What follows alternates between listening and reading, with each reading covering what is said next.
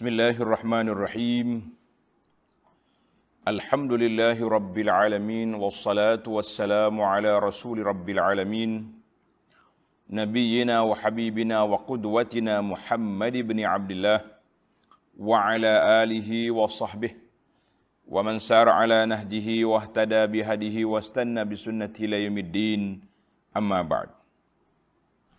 Muslimin dan muslimat, para jemaah, para penonton sekalian, Assalamualaikum warahmatullahi wabarakatuh. Alhamdulillah kita panjatkan kesyukuran kepada Allah Azza, Azza wa Jalla di atas nikmat kurniaan yang tidak terhingga kepada kita iaitulah nikmatul imani wal islam dan juga nikmatul amni was sihhati maka kita syukuri nikmat dengan cara kita menggunakannya pada jalan yang diradai oleh Allah Azza wa Jalla. Di antara jalan yang Allah suka iaitulah jalan man salaka tariqan yaltamisu fi ilma siapa dia berjalan mencari ilmu nasya Allah Azza wa Jalla permudahkan jalan ke syurga insyaallah kita teruskan majlis ilmu kita iaitulah majlis tafsirul Quran dan tadabbur beberapa ayat. Kita sudah kita berada dalam juzuk yang ke-29 tafsir sur juzuk Tabarak surah yang kelima dalam juzuk ini dan surah yang ke-71 dari awal Quran iaitulah surah Nuh suratu Nuh alaihi wa ala nabiyyina salatu wassalam. Buka Quran, pegang mushaf, kita baca beberapa ayat. Kemudian kita pergi kepada terjemahan insya-Allah. أعوذ بالله من الشيطان الرجيم بسم الله الرحمن الرحيم.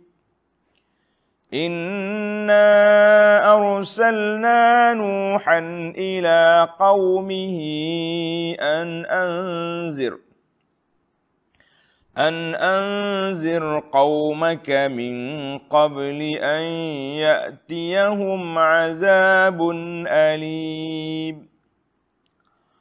قال يا قوم إني لكم نذير مبين. أن اعبدوا الله واتقوه وأطيعون.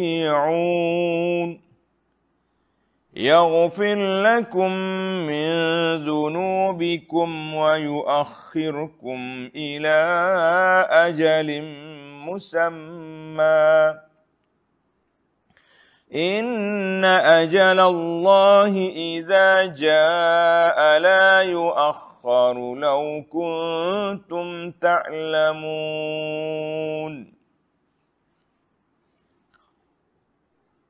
Itu ayat yang kita baca, kemudian kita pergi ke muqaddimah surah.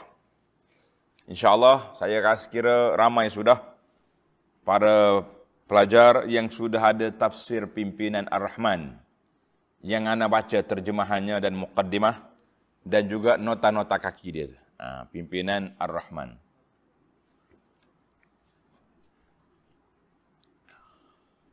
Jadi dalam surah ini dalam pimpinan dia mula dengan surah ini diturunkan di Makkah. Makkiyatun. Diturunkan di Makkah Wa nazala qablaha sebelum daripada surah ini sudah turun lebih daripada 40 surah. Hmm. 40 surah. Wa zahir secara zahirnya kepada siaqil ayah annaha nazalat jumlatan. Dia turun satu surah. Satu surah penuh. Surah ini gaya dia lebih kurang dengan suratul jin. Ha, jadi suratul jin nazalat fi siyaqin wahid. Maknanya dia punya susunan ayat satu cerita ya, habis. Kemudian surah ini, surah Nuh sama juga cerita dia sampai ke akhirnya. Iaitulah kisah Sayyidina Nuh alaihi wa ala nabiyyina salatu wassalam. Ayat dianya 28 ayat bittifaqi ulama tafsir. 28 ayat. InsyaAllah kita cuba bagi dua siri eh, dalam kelas kita ni. Uh, dinamakan surah Nuh. Ha, nama dia surah Nuh. Kita pun kalau kita nak letak nama anak kita, nama yang paling pendek Nuh. Kan? Ha, lain-lain terpanjang. Ada setengah orang kata nama anak dia tiga, dua kap pengenalan. Baru cukup. Tapi sekarang ujung sekarang dia panggil, oh, hmm, itu dia panggil. Ha. Kan? Ada orang tu panjang-panjang-panjang, nama anak dia akhir sekali dipanggil A. Hmm. Kata baik letak nama pendek selalu senang. Nama Nuh di antara nama pendek. Ha. nak katakan nak panggil uh, Nuh, uh, eh hey, pendek dah. Nuh tu paling pendek dah. Ha, cantik. Kalau tapi orang Melayu ni tak apa. Dia boleh letak nama depan Muhammad Nuh kan. Ha, jadi Nuh. Kebanyakan kitab tafsir mushaf telah tulis nama dia surah Nuh dan dinamakan dalam Sahih Bukhari surah Inna Arsalna ataupun surah Inna arsalna Nuhan. Sebagaimana ada disebut dalam sebahagian kitab tafsir dan masyhur juga di kalangan ulama-ulama yang terdahulu surah Inna arsalna Nuhan. Dalam mushaf kita dalam tafsir kita ni nama dia surah Nuh. Maudhu ataupun intisari kandungan dia. Ha, tengok intisari kandungan menerangkan bagaimana Nabi Nuh alaihi salatu wassalam membentangkan dalil-dalil tauhid yang membuktikan keesaan dan kekuasaan Allah yang mencipta seluruh alam dan melimpahkan rahmatnya kepada sekalian makhluknya. Menerangkan tentang kedegilan kaumnya, mempertahan, mempertahankan fahaman syirik dan penyembahan berhala. Ma'uzubillah. Ia pun merayu kepada Allah Ta'ala menyatakan halnya. Orang tak dengar kata, Ya Rabbi, ribu tahun dah ni dakwah ni, bukan baru-baru. Akhirnya Allah membinasakan golongan yang engkar dengan taufan dan menyelamatkan Nabi Nuh serta pengikut-pengikutnya yang beriman di dalam bahtera yang termaklum. Surah ini diakhiri dengan menyatakan doa Nabi Nuh Semoga Allah Ta'ala membinasakan golongan yang kufur engkar. Ha, Nabi Nuh ni, eh, kita jangan kata Nabi Nuh ni baik, gopo. Tak gopo, seribu tahun dah, sembilan ratus lima puluh tahun dakwah.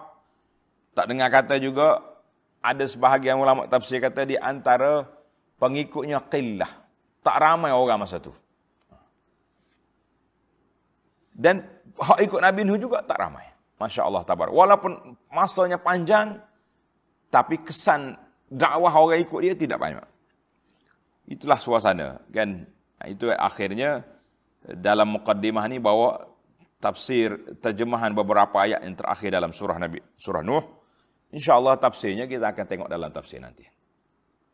Jadi para jemaah sekalian eh, kisah Nabi Nuh alaihi salatu wassalam Nabi Nuh ni siapa? Ha, dia datang selepas daripada Nabi Adam alaihissalam. Adam dulu, kemudian Nabi Nuh. Di dalam hadis syafa'ah pada hari kiamat, mula-mula sekali orang cari, nak selesai masalah, cari Nabi Adam. Ya Adam, anta abuna, anta abul bashar. Mulah manusia pertama yang Tuhan ciptakan. Tolonglah kami. Eh, hey, Adam kata tak boleh. Izhab ila Nuh. Dicari Nuh. Maka manusia ni berlarak di padang mahsyar cari Nabi Nuh. Akhirnya dia jumpa Nuh. Dia kata, Ya Nuh, anta awwalur rusul ila ahli ardi. Kamulah Rasul yang pertama kepada penduduk bumi. Hadis ini dalam Bukhari dan Muslim. Daripada Abi Hurairah radhiyallahu anhu. Maka, eh, di sini timbul, ada ke siapa dia ke permulaan Rasul? Tak ada orang engkar bahawa Nabi Adam itu Nabi yang mukallaman mu'allaman. Nabi Adam itu Nabi yang pertama dia telah mengajar zuriat ahli keluarga dia, zuriat dia, anak-anak dia iman dan tauhid kan. Cuma dalam dalam dalam hadis ini dia kata anta awalur rusul. Mu ni rasul yang pertama. Jadi timbullah khilaf ada orang kata Nuh ni rasul yang pertama, ada yang mengatakan rasul yang pertama kepada kaum dia. Wallahu alam. Jadi itu dia panggil taufik di antara pandangan-pandangan alim ulama kita. Jadi kalau orang dengar kata oh Nabi Nuh ni uh, rasul yang pertama, kita kata ada memang ada hadis yang menyebut anta awalur rusul mulah rasul yang pertama kepada penduduk bumi ini. Jadi kita kata kalau kalau yang dalam mazhab yang mengatakan Nabi Adam yang yang pertama itu kepada manusia, kepada kaum dia dan Nabi Nuh juga yang pertama kepada kaum dia, kita kata wallahu alam. Yang penting bagi kita kita beriman kepada Nabi ke, apa ni Nuh sebagai seorang nabi dan rasul. Maka uh, di antara Adam dengan Nuh sebagaimana dalam hadis Ibnu Abbas yang diriwayatkan oleh Imam Bukhari rahimahullahu taala dia kata di antara Nabi Adam dengan Nuh 10 kurun. Nabi Adam alaihi salam bila dia datang dia bawa tauhid. Bawa tauhid. Bawa tauhid kemudian setelah Nabi Adam wafat mari pula mari pula generasi-generasi lama-lama syaitan mari. Ha, dengar ni. Syaitan ni dia tidak gopoh dia. Dia tak belorak. Orang Kelantan kata syaitan tak belorak, tak gaduh dia. Gaduh bagaimana balah. Bergaduh tu makna belorak. Dengan makna tidak gopoh. Ha, ada musti'jal. Tidak cepat nak. Dia slow-slow. Bila mati, orang-orang yang orang soleh di kalangan mereka, syaitan mari. Eh, kamu tak mau kau ambil inspirasi daripada tok ayuh kamu ni. Orang soleh ni. Dia duk mengajar kamu, dia duk motivasi kamu, dia duk kuliah kamu. Ambil. Dia kata macam mana nak buat inspirasi? Kamu buat patung. Buat gambar dia letak sini. Letak dekat dengan eh, tempat ibadat kamu ni. Kalau kita letak kat surau, dekat, dekat masjid. Oh, betul-betul-betul. Buat patung. Letak situ. Lama habis generasi patung. Mari generasi kedua syaitan mari pula. Eh. Tak okay, tengok saja aja. Habis. Gosok-gosok lah sikit ambil berkat. Oh, generasi yang kedua ni gosok. Mari generasi lain pula. Eh. Orang-orang tua dulu buat patung bukan untuk gosok. Bagilah penghormatan sikit. Ah, tunduk-tunduk. Akhir sekali mereka patung-patung orang soleh tu ya Gusa wa Ya'uqa wa Nasra nama-nama orang soleh qauman salihin dulu akhir sekali disembah menjadi sembah sebab permulaan sembah berhala atas dunia ni mari daripada pemujaan kepada orang-orang yang soleh itu asal. Kerana itu nabi kita larang. Kita buat kubur duduk buat bangunan-bangunan atas kubur. Kita hari ni bila mati orang yang kita kira soleh orang baik kita buat besar-besar. Pakak mari duduk gosok pakak mari ada mari yang duduk macam-macam duduk minta-minta dengan dengan orang mati, ada yang mari buat pemujaan, kita kata itu permulaan. Maka datang Nabi Nuh AS li da'wati tauhid nak mentajdidkan memperbarui dakwah tauhid itu sebagaimana uh, yang telah ditinggalkan oleh uh, Nabi Adam. Maka 10 kurun di antara dia, tuan-tuan boleh baca kisah panjang ini dalam cengok dalam blog Abu Anas Madani, tajuk dia permulaan berlakunya syirik di atas dunia wal-iyazubillah. Jadi kita kena hati-hati dengan permainan ini.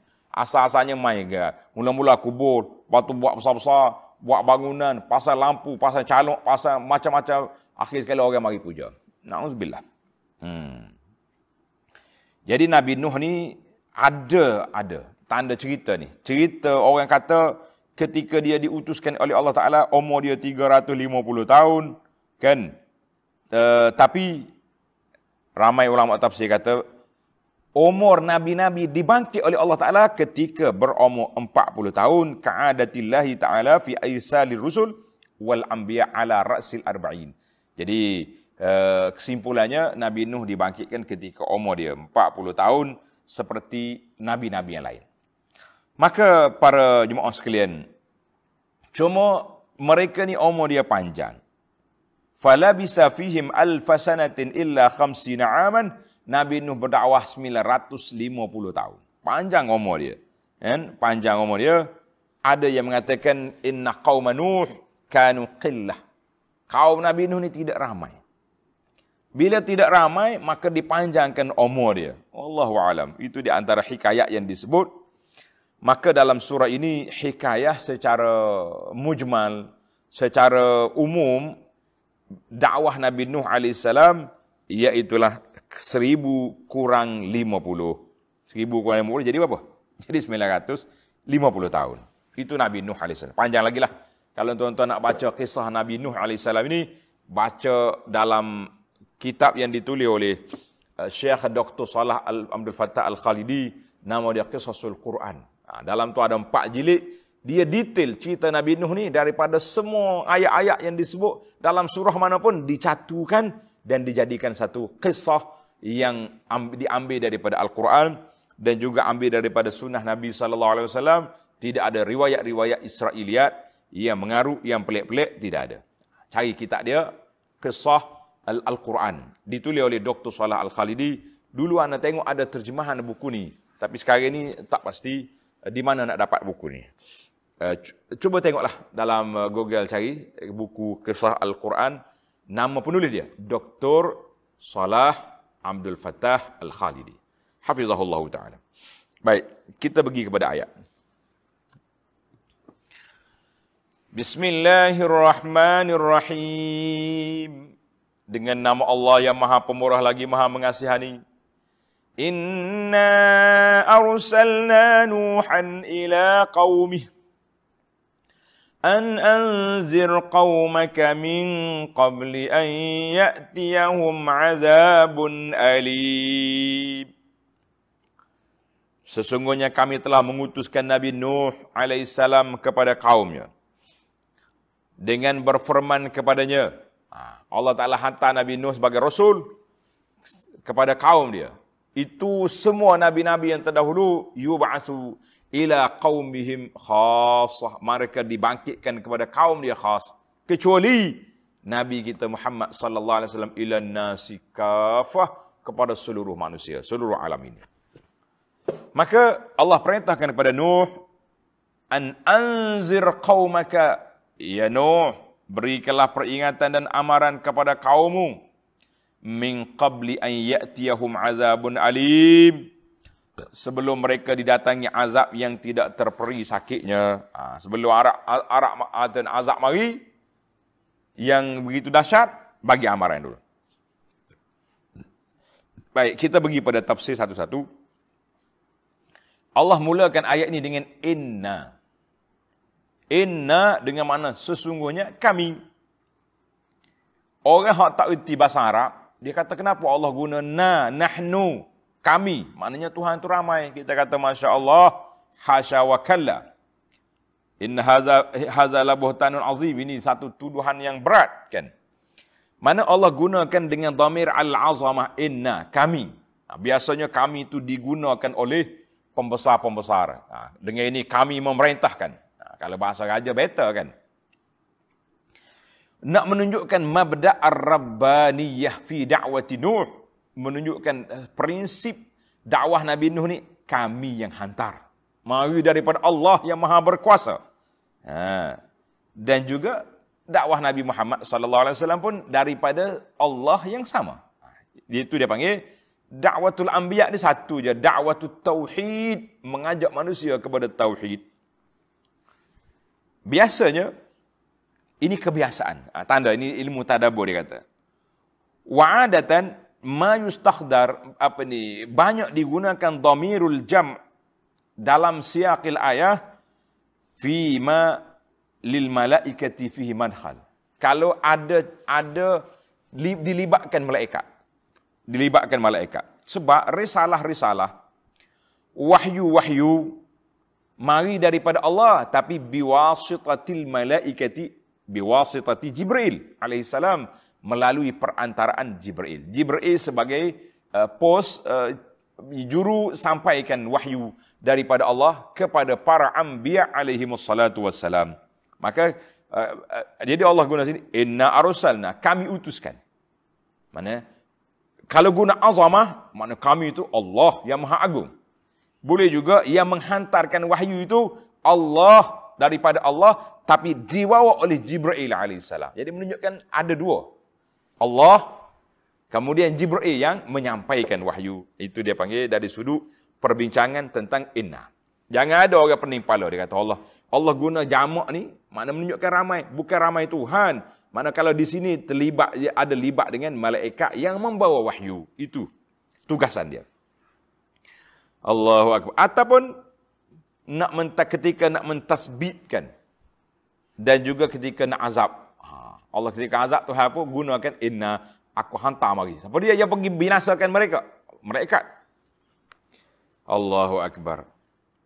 Inna arsalna Nuhan. Nuh kita dah kenal tadi kan. Ha, siapa dia Nuh ni salah seorang daripada nabi yang panjang umurnya, lama dakwah dia masya-Allah. Kemudian bi qaumihi. Ha, Inna arsan Nuhan ila qaumihi kepada kaum dia. Maknanya kaum dia siapa? Manusia di zaman dia. Umum nas fi zamanihi. Sebab zaman tu tak ada kaum lain kecuali kaum Nuh ya. Satu kumpulan aja. Jadi ada setengah nyamat di zaman Bani Israel itu ada banyak kaum juga kan. Maksud tengok ingat zaman Nabi Musa alaihissalam. Nabi Musa di Mesir. Lawan dengan Firaun tapi di Madian ada siapa? Shu'aib. Maknanya dia ada kelompok-kelompok. Tapi katanya Nabi Nuh ni tak ada. Zaman dia tu kaum tu ya ada. Ha, tidak ramai lagi orang. Tapi wa wa onada. Hmm. Wa alaihi yakun tufan. Maka ke atas kaum yang tak dengar kata itulah marinya tufan setelah diminta didoa oleh Nabi Nuh alaihi salam ke atas mereka. Hmm. Allah ya, tidak ada yang selamat kecuali Allah selamatkan orang-orang yang berada di atas bahtera Nabi Nuh. Baiklah. Uh, an tugas Nabi Nuh. Ah, an anzir. An anzir. Hendaklah kamu sampaikan kepada manusia. Maka Allah SWT perintahkan semua nabi-nabi fihi dilalatun bahawa para anbiya telah menjalankan tugas para ambiak telah men menjalankan tugas dia masing-masing uh, bahawa Allah SWT perintah supaya menyampaikan dan memberi peringatan. Ah, dua-dua sekali. Kita ni. Tengok dalam ayat yang kedua. Nabi Nuh dah jalan tugas. Qala ya qawmi inni lakum nazirum mubin. Nabi Nuh pun menyeru dengan berkata, Nabi Nuh ni bila Allah Taala kata anzir qaumak pergi beri amaran pada kaummu Nabi Nuh bangkit menjalankan tugas. Dia kata wahai kaumku sesungguhnya aku ini diutuskan kepada kamu. Apa dia kerja aku? Nazirum mubin sebagai pemberi ingatan dan amaran yang sangat nyata. Ha aku ni diberi peringatan dan amaran yang sangat nyata. Ha, dua benda. Dua benda. Nazir, tugas kita. Memberi peringatan. Maka, Allah SWT sebut, khulasah, khulasah, ringkasan kepada risalah yang diajar oleh, yang dibawa oleh Nabi-Nabi alaihi wassalam dan menjadi kisah kepada surah kita ini, iaitulah hijrah Nabi alaihi wassalam Al-inzar memberi peringatan. At-tabshir memberi khabar gembira siapa yang taat. Siapa taat? Ni dia, syurga. Siapa langgar? Neraka. Dua. Kemudian Allah Subhanahu Wa Taala nyatakan kepada kita apakah dakwah para nabi alaihi wassalam. Tengok ayat yang ketiga, Allah nyatakan kepada kita dakwah Nabi isi kandungan maghza intisari ataupun intipati kepada dakwah para nabi ani'budullaha wattaquhu wa ati'un. Hijau nabi semua nabi iaitu u'budullah sembahlah kamu akan Allah. Satu. Wattaquhu dan bertakwalah kepadanya. Wa ati'un dan taatlah kepada Allah. Berapa dia punya paksi dakwah dia? Ubudullah, abdikan diri kepada Allah, itu dia panggil tauhid. Mu jangan sembah lain. Berhala-berhala, tutup ayuh kamu dulu. Utruku, tinggalkan, hancurkan dia. Jangan duduk main nak nak nak sembah lagi tutup ayuh jangan. Dia panggil kata dalam Quran surah sebut uh, Ya'us, Yaghu, Yaghus wa Nasra kan. Itu nama-nama qauman salihin. Tinggal. Kemudian ittaqu takut pada Allah Taala. Bertakwa kepada Allah. Wa ati'un dan taat. Kita akan bincang tiga isu besar, tiga poin utama, tiga poin besar dakwah para anbiya alaihi wassalatu wassalam ataupun dakwah Nuh mengikut dalam uh, siaqul ayat cerita ayat yang kita baca ini. Baiklah para jemaah sekalian. Allah Subhanahu wa taala sebelum menurunkan azab dia hantar rasul. Wa ma kunna mu'azzibin hatta nab'asa rasula. Allah kata kami tidak jatuhkan azab pada mana-mana kaum sehingga kami hantar rasul. Bila rasul mari beri ajar pada mereka tauhid. Tak dengar juga bagi amaran keras. Lepas pada tu lawan juga ah, barulah jumpa apa yang telah dijanjikan. Kita tidak mula dengan azab dulu. Dakwah kita ni dakwah tu tauhid, dakwah kasih sayang, ajak orang pada kebaikan, ajak pada tauhid. Kalau langgar kita punya PKP ni barulah barulah jumpa dia punya azab. Yang kata oh Islam ni ganahlah. La Islam agama rahmah. Agama penuh dengan kasih sayang. Sama ada kita buat slogan rahmatal alamin atau tidak, Islam itu memang rahmatal alamin wa nabiyuha Nabiul Islam, Nabiul Rahmah, Nabi yang bawa rahmat. Maka jadi para anbiya dia bagi amaran dua-dua. Azab kalau mu tak dengar aku atas dunia lagi kamu kena. Atas dunia kamu kena. Di akhirat kena pula mana dua kali kena. Nah. Nabi Nuh AS tengok dalam dakwah dia ayat dua ya qaum Allahu akbar ya qaumi Hmm. Ya qaumi. Kata di para ulama wal kasratu alal mim qa'imatu maqam ya al mutakallim. Dia tak kata ya qaumi. Ada ya patutnya gitu tapi dia guna kasrah. Ya qaumi menunjukkan bahawa dia tu ganti daripada ya mutakallim mana hei kaum aku. Wahai bangsaku. Wahai anak beranakku. Ha itu dipanggil. Nabi Nuh guna perkataan orang panggil menggunakan uh, khitab an-nafs, khitab jiwa. Eh anak beranak kita. Geng-geng kita, kaum kita. Mana dia guna supaya rasa dekat. Aku ni bukan orang lain. Aku ni daripada daripada kampung ni juga, aku ni pada anak beranak kita. Kenapa tak nak dengar kata? Kita pun sebab itu di antara hikmah Allah Subhanahu Wa Taala bangkitkan nabi-nabi itu daripada kabilah sendiri. Ha, min anfusikum. Nabi Muhammad sallallahu alaihi wasallam daripada Quraisy, dia dakwah kepada Quraisy pada peringkat awalnya. Kan? Nabi Nuh daripada kaum dia. Ha, mana kalau mari orang lain mari nak dakwah, dia hmm, ni orang mana ni? Bahasa dia apa lain dengan kita? Macam-macam. Sebab itulah dia panggil teknik dakwah tu Allah Subhanahu taala uh, tunjuk kepada kita dalam ayat dia kata min anfusikum aku hantar daripada kamu juga daripada bangsa kamu. Sebab apa? Ha, tanda. Kelebihan pendakwah tempatan kata orang. Ataupun kelebihan Nabi sallallahu alaihi wasallam alaihi wasallam dipilih daripada kaum dia. Yang pertama sekali supaya mereka ambil kira juga anak beranak. Hai. Macam Nabi sallallahu alaihi wasallam, Abu Talib walaupun dia tak mau beriman sampai ke sudah tapi sensitiviti dari sudut anak saudara dia jaga. Kurang-kurang ada kredit di situ. Jadi ada setengah orang jangan jangan pukul dia. Dia tu anak saudara kami, dia tu adik-beradik kami, dia ni keluarga kami. Cuma ah, ada pening-pening sikit. Ah, gitulah. Ah, ada. Ada unsur.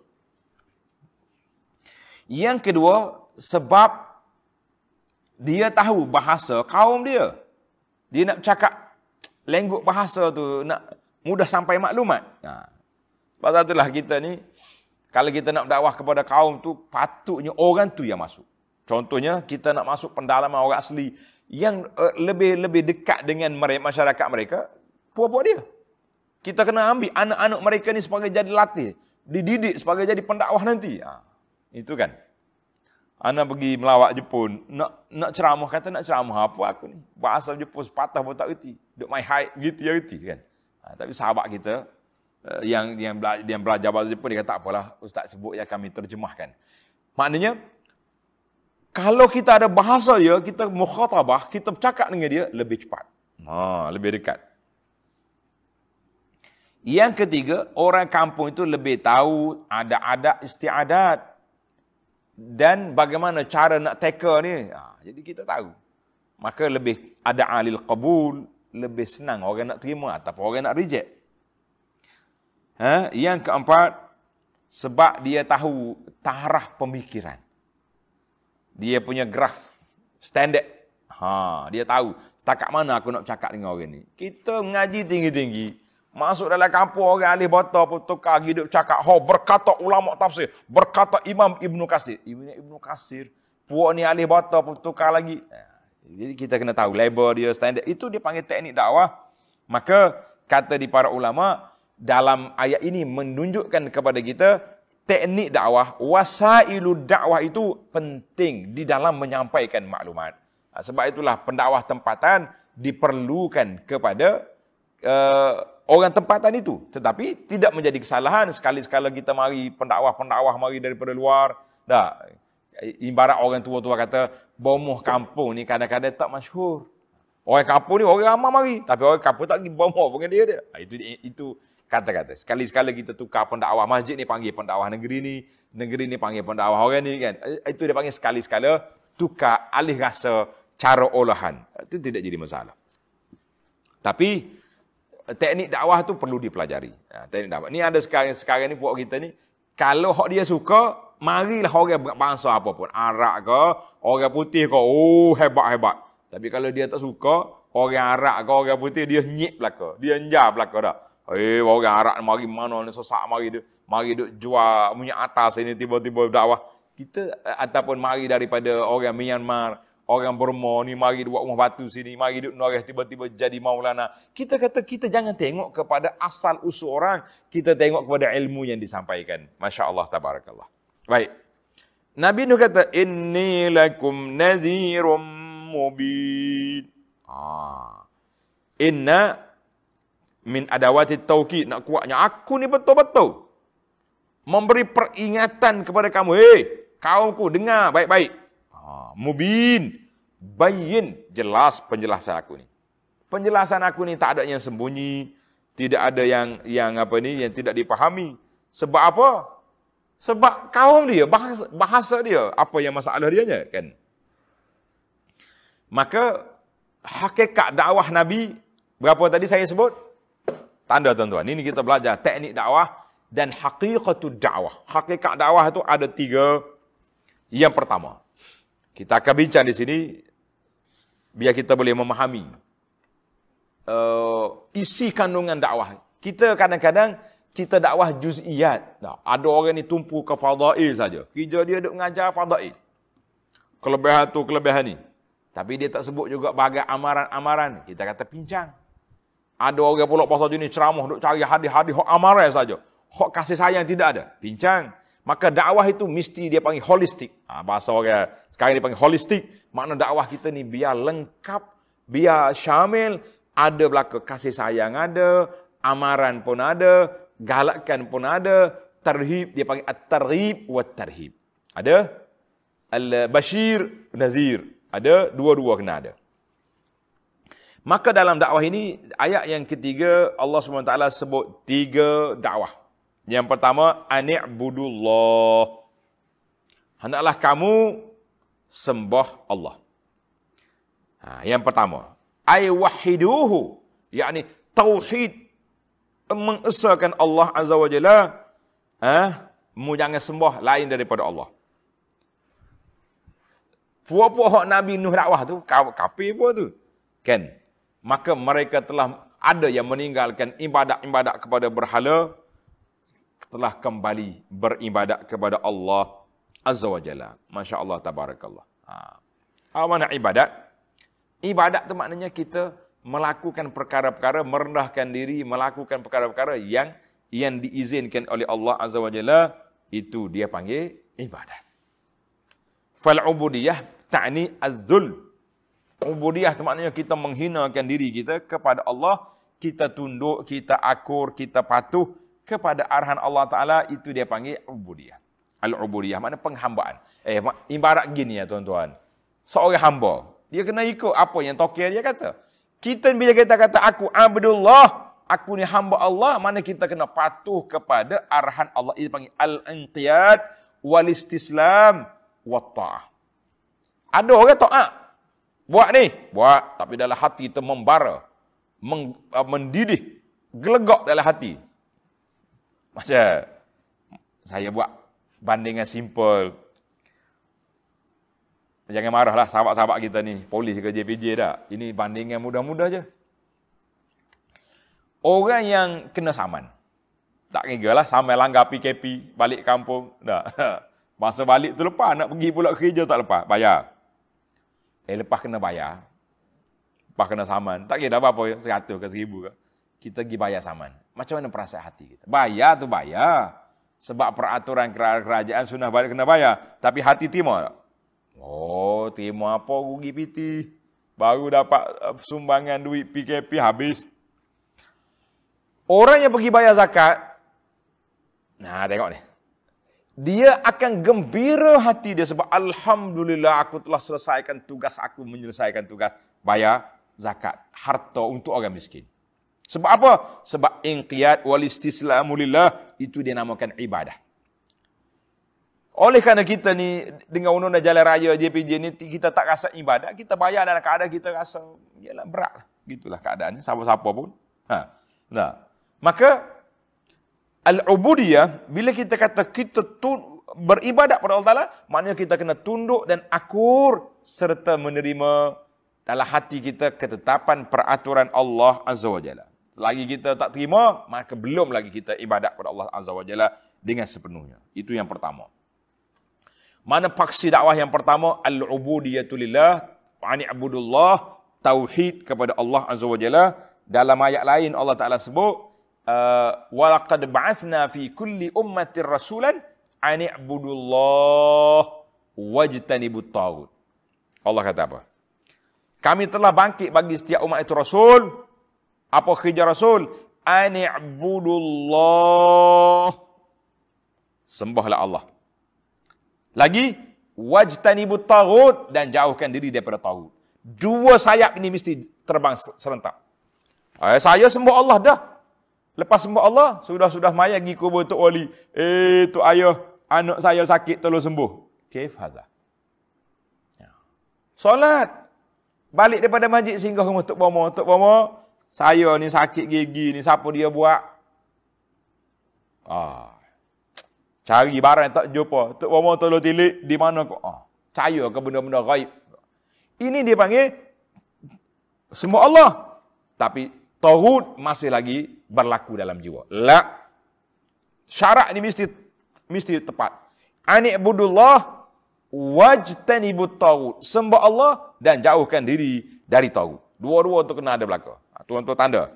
Ayat-ayat ni ini dipanggil paksi dakwah para anbiya alaihi wassalatu wassalam dua dakwah uh, Ummudullah wajtanibu at-taghut wajtanibu at-taghut. Ha, kena ingat. Itu dia panggil dalam, dalam ayat Lu ni mudah nak cari ayat-ayat pun nak. Ha, nak baca je payah. Hmm. Ha, suratun Nahli tanda. Ini ayat asas dakwah para rasul alaihi wassalatu wassalam suratun Nahli ayat 36 ولقد بعثنا في كل أمة رسولا أن اعبدوا الله أن اعبدوا الله واجتنبوا الطاغوت إلى آخر الآية itu dia panggil dakwah ar-rasul alaihi wassalatu wassalam. Baik. Itu paksi yang pertama dakwah para anbiya. Kemudian kita pergi kepada yang kedua. Wattaquhu. Naklah kamu takut kepada Allah Azza wa Jalla. Kata di ulama tadabur al-farqu baina taqwa wal ibadah. Tanda betul-betul. Ini point. Beza di antara takwa dengan ibadah. Ha, apa dia? Al-ibadatu ibadah itu melakukan perkara-perkara yang diperintahkan oleh Allah Azza wa Jalla. Allah suruh kita buat, semua sekali kita buat. Perintah yang pertama sekali. Allah suruh kita buat atas dunia ni apa dia? Tauhid. Sekarang itu Tauhid telah menjadi rukun Islam yang pertama. Tauhid ni rukun Islam yang pertama. Iaitulah mengucap dua kelima syahadah. Itu dia panggil Tauhid. Maka itu yang pertama sekali. Itu dia panggil Al-Ibadah. Melakukan segala perintah Allah Azza wa Jalla itu ibadah. Dalam ibadat lain pula, ada ibadat khususiyah. Puasa, bermula dengan puasa. Dalam rukun Islam kita. Kemudian, zakat. Maaf. Bermula dengan salat. Ha. Baru lepas bulan puasa ni, duduk cara puasa saja. Yang pertama sekali, selepas daripada kita mengucap dua kelima syahadah, as-salah. Salat dulu. Salat. Kemudian mari puasa atau mari zakat. Dia dua. Ada riwayat kata puasa, ada zakat. Yang penting dua tu sinonim lah. Kan? Puasa tu untuk tubuh, zakat untuk harta. Kemudian baru mari haji. Haji terlibat dengan dua-dua. Harta, tubuh badan. Man istata' ilaihi sabila, istita'a di sini, kemampuan ada dua-dua. Maka itu dia panggil ibadah, melakukan segala perintah Allah Azza wa Jalla. Wal taqwa apa makna taqwa? Ha. Taqwa at-taqwa ambil daripada perkataan al-wiqayah. Buat tembok buat dinding buat penghadang di antara kita dengan neraka. Naudzubillah nah itu dia panggil kan uh, hadis tentang sedekah tu ittaqun nar walau bi tamratin Ittaqun nar, hendaklah kamu buat tembok benteng di antara kamu dengan neraka walaupun sedekah sebelah biji tamar. Mana ada orang sebelah mana ibaratnya kalau tak ada banyak sikit pun kena buat. Ha, itu maksudnya. Maka ulama kata al-taqwa tarkun nahi. Ha, tulis itu. Takwa meninggalkan segala yang dilarang oleh Allah Azza wa Jalla. Tapi kita ingat dalam Quran ni ada apabila dia kumpul dia berpisah. Bila dia berpisah, dia terkumpul. Kalau kita katakan dalam dalam khutbah Jumaat, biasanya khatib akan kata, eh, Ittaqullah, naklah kamu semua bertakwa kepada Allah Ta'ala. Apa makna takwa? Melaksanakan tuntutan, arahan dan meninggalkan larangan. Bila kita kata takwa saja. Tapi kalau dia duduk sekali, u'budu wattaqu. Takwa, sembah Allah, mana lakukan ketaatan. Wattaqu, Takwa maknanya tinggal ke segala larangan. Ha, mana dalam ayat ini Allah Taala sebut dua-dua. Yang pertamanya bila kita seorang itu beriman dia kena merealisasikan dua perkara ini. Yang pertama sekali fi'lul amri melakukan tuntutan arahan-arahan yang paling besar yang pertama sekali ingat tauhid kepada Allah Azza wa Jalla kemudian diikuti dengan salat, zakat, puasa, haji melalui rukun Islam kita yang lima. Yang kedua, tarkun nahyi, meninggalkan larangan. Tak mungkin. Buat yang baik je, larang tak ada. Tinggal tak ada. La, itu dia panggil tidak lengkap. Tidak sempurna iman seorang itu kalau dia buat sebelah kaki je. Ha, maka dakwah kita ni kena komprehensif. Dakwah kita ni panggil holistik. Dua-dua kena ada ajar, larang. Ustaz, kalau ajar saja, orang suka. Oh, tuan kalau buat begini. Kita nak solat kena bersiwak. Kita nak ni kena orang suka. Baca ayat ni boleh gini. Tapi kalau nak larang, Allahu Akbar. Mana saya tak tegur tu, kawan hantar tu. Duk makan teh sekali, duk minum air teh, minum syari sekali tapi tak tegur. Hai, payah je. Tegurkan lari pula tak mari. Ha. Jadi nak tegur takut. Maka tidak tidak sempurna iman kita kecuali kena buat dua-dua, lakukan arahan tinggal larangan. Kalau tak buat dua tak jadi. Dalam ayat ini Allah kembarkan, "U'budu wattaqu." Hmm. Tinggalkan segala benda yang, yang Allah Taala larang. Seperti segala fawahish, benda-benda yang keji, zina, liwat, itu dia panggil fawahish perkataan-perkataan keji, al-mubiqat, perkara yang membinasakan dosa-dosa besar. Alhamdulillah dalam di masjid saya ni kita telah baca kitab dosa besar. Yang dikupu oleh Imam Zahabi ada 70 dosa besar. Eh, rakaman lengkap tuan-tuan boleh tengok dalam dalam halakah YouTube halakah Abu Anas Madani cari dia dosa besar. Pernah baca? Wal qati'ah khususnya putus hubungan silaturahim dengan ibu bapa, dengan adik-beradik, riba, zina, pujur, itu semua tu dia panggil uh, larangan. Maka ini dua rukun ini la budda minhuma yang tak mungkin kita abai, kita cuai, kita orang panggil uh, tidak lakukan tak mungkin. Uh, boleh jadi di zaman kalau kita balik yang ketiga wa ati'un. Naklah kamu taat kepada Allah. Jadi setiap nabi dia telah beri arahan dan dia sebut larangan. Kesimpulannya patuhlah kepada dua-dua arahan dan juga larangan tadi. Wa ati'un. Ini orang panggil mati awahnya wa ati'un. Taatlah kepada dua-duanya arahan dan larangan. Jangan ambil arahan saja dan jangan ambil larangan saja berjalan serentak. Maka dalam uh, kisah Nabi Nuh kita balik kepada kisah kita.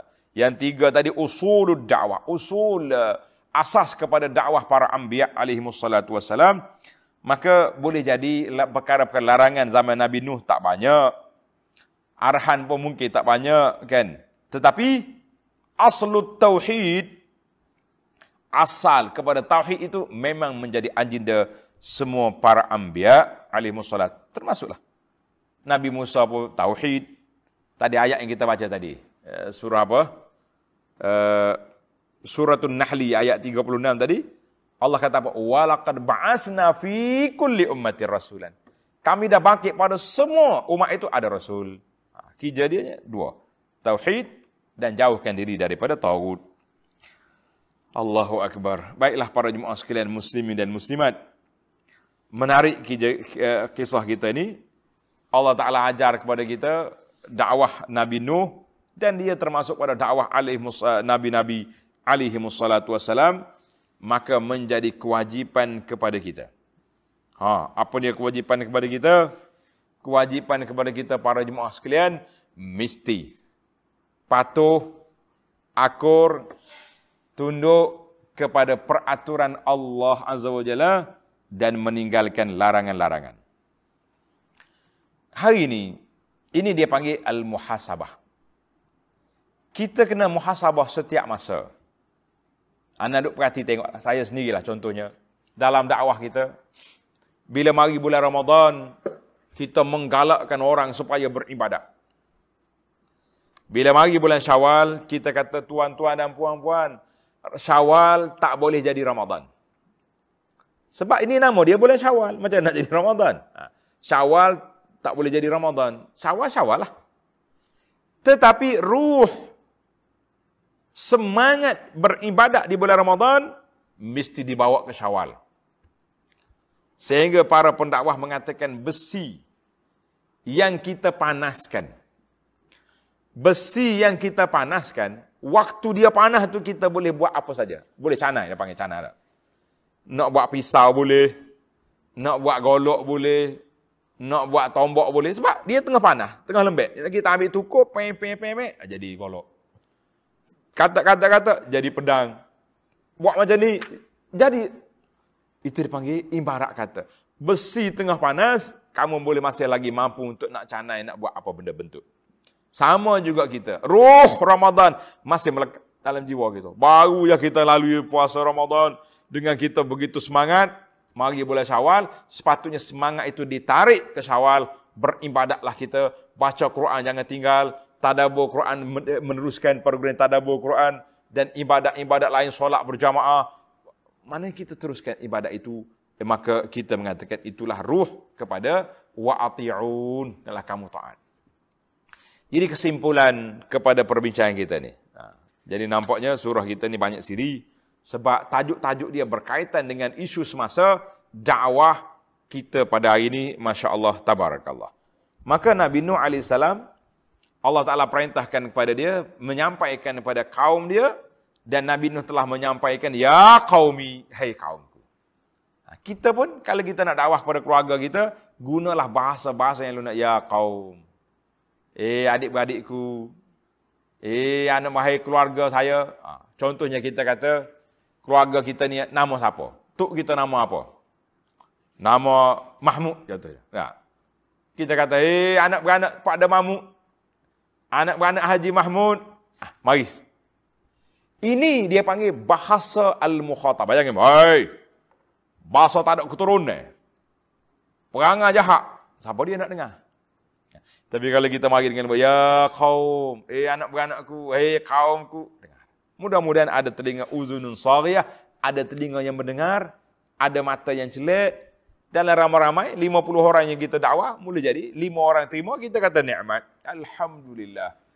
Sebab nak ubah hati orang, nak masuk uh, dakwah kita nak suruh orang terima, tidak semudah yang kita sangka bahawa kita cakap je orang dengar. Dengar, tapi tak masuk dalam kepala, tak masuk dalam dalam dalam, dalam hati, itu bahaya.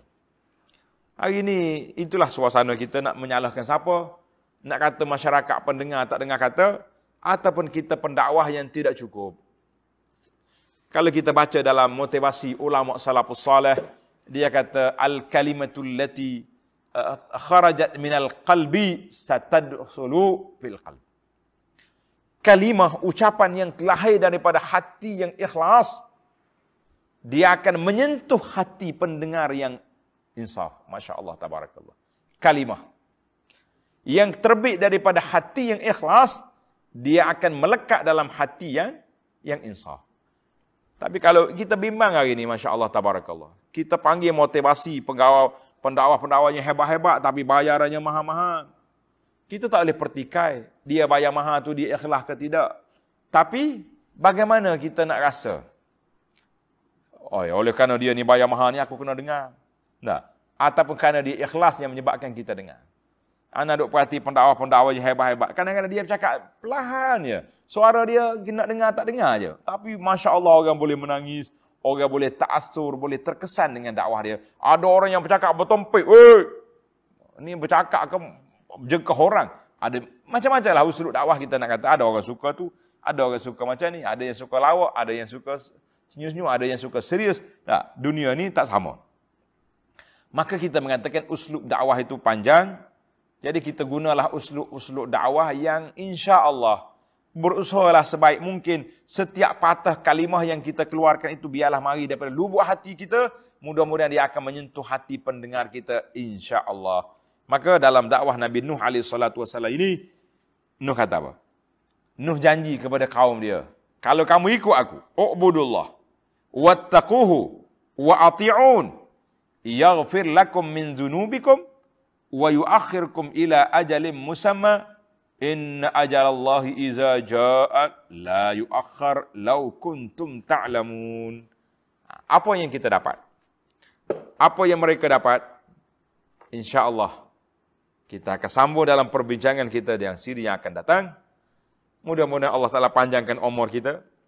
Allah taala sentiasa beri taufik hidayah kepada kita suka dengan majlis ilmu. Allah Ta'ala bukakan dada, cerahkan hati kita memahami tadabur ayat-ayat dia, Mudah-mudahan kita dapat menjadikan garis panduan, menjadi panduan dalam hidup kita dan kita mati dengan husnul khatimah dan kita dapat bertemu dengan Allah Taala dalam keadaan Allah Taala redha kepada kita insya-Allah.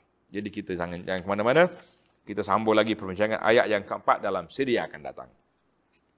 Subhanakallahumma wa bihamdika an la ilaha illa anta astaghfiruka wa atubu ilaihi wa sallallahu ala nabiyyina Muhammad وعلى آله وصحبه أجمعين والحمد لله رب العالمين والسلام عليكم ورحمة الله وبركاته.